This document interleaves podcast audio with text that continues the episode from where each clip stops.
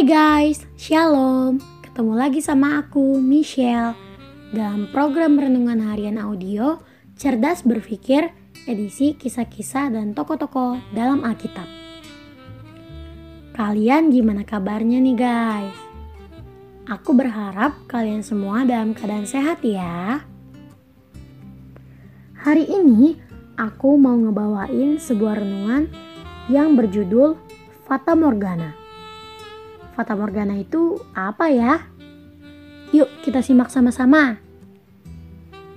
Menurut Kamus Besar Bahasa Indonesia, Fata Morgana adalah gejala optik yang tampak pada permukaan yang panas, yang kelihatan seperti genangan air. Ini biasa terjadi di padang gurun atau padang pasir. Karena saking panasnya, kadang beberapa bagian dari padang pasir, kalau dari kejauhan terlihat kayak ada genangan airnya. Tapi pas dideketin, ternyata nggak ada airnya. Oh iya, pas di siang hari yang panas, kadang aspal jalanan kelihatan berkilau, kayak ada genangan airnya juga. Tetapi pas dideketin lagi, ternyata nggak ada airnya. Itulah yang disebut Fata Morgana. Guys, ternyata beberapa hal yang kelihatannya menyenangkan kalau diraih, pas udah diraih, ternyata nggak semenyenangkan itu loh. Kesenangannya lama-lama akan hilang dan mungkin saja akan berubah menjadi kebosanan. Kalau udah gitu, seseorang bisa akan coba cari kesenangan baru kan? Terus kalau udah didapatkan, kesenangan tersebut bisa hilang lagi. Begitu aja seterusnya. Itu kayak Fata Morgana gitu kan? Guys, contoh ini udah beberapa kali disebutin. Misalnya, kita lihat ada gadget terbaru namanya Banana X2 Pro. Terus kita lihat beberapa orang menggunakannya kelihatan kayak keren gitu kan. Lalu kita mikir gini, pasti kalau aku punya handphone itu, aku bahagia banget deh. Nah, bagi orang yang punya uang, mungkin aja beli gadget tersebut ya gampang-gampang aja.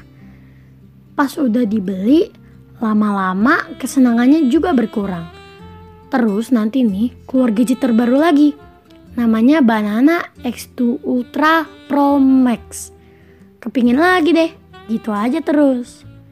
Nah, begitu juga dengan contoh yang lainnya ya. Guys, aku nggak bilang bahwa kita nggak boleh punya barang ini dan itu loh ya. Tetapi kalau kita kepingin suatu barang hanya karena kita berpikir bahwa akan menyenangkan kalau kita punya barang itu, Hmm, sikap itu kayaknya kurang tepat aja deh. Soalnya, kesenangan macam itu tuh udah kayak fata morgana. Nanti juga hilang kok kesenangannya. Oleh karena itu, kita harus sama-sama belajar nih guys. Beli sesuatu bukan hanya karena kita berpikir akan menyenangkan kalau punya barang itu. Kita juga harus belajar punya pertimbangan yang lainnya juga Kayak misalnya gini, aku butuh barangnya atau enggak ya? Atau kalau aku bosan sama barangnya, barang tersebut masih berguna enggak ya? Dan lain-lain sebagainya. Aku sih bukan bermaksud ngeguruin ya guys. Aku cuma mau sharing aja. Aku juga masih belajar soal ini kok. Guys, 1 Tesalonika 5 ayat 18 bilang begini. Mengucap syukurlah dalam segala hal, sebab itulah yang dikehendaki Allah di dalam Kristus Yesus bagi kamu. Kalau kita kepingin sesuatu, tapi nggak bisa memilikinya, ya bersyukur aja. Itu jauh lebih baik daripada mengeluh.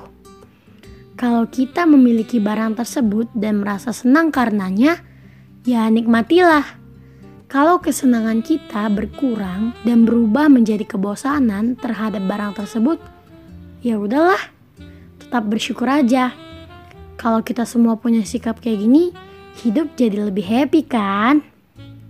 Yuk, Kita berdoa. Tuhan, terima kasih atas renungan yang dapat kami dengarkan hari ini.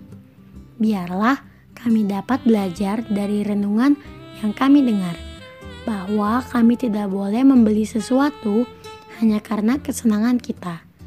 Biarlah juga Tuhan dapat mengajarkan kami untuk bersyukur atas apa yang kami miliki dan tidak mengeluh. Terima kasih Tuhan Yesus. Haleluya. Amin. Oke guys, aku pamit dulu ya. Tetap sehat, tetap semangat, dan tetap jadi berkat. Jangan lupa bahagia ya. Tuhan Yesus memberkati. Dadah.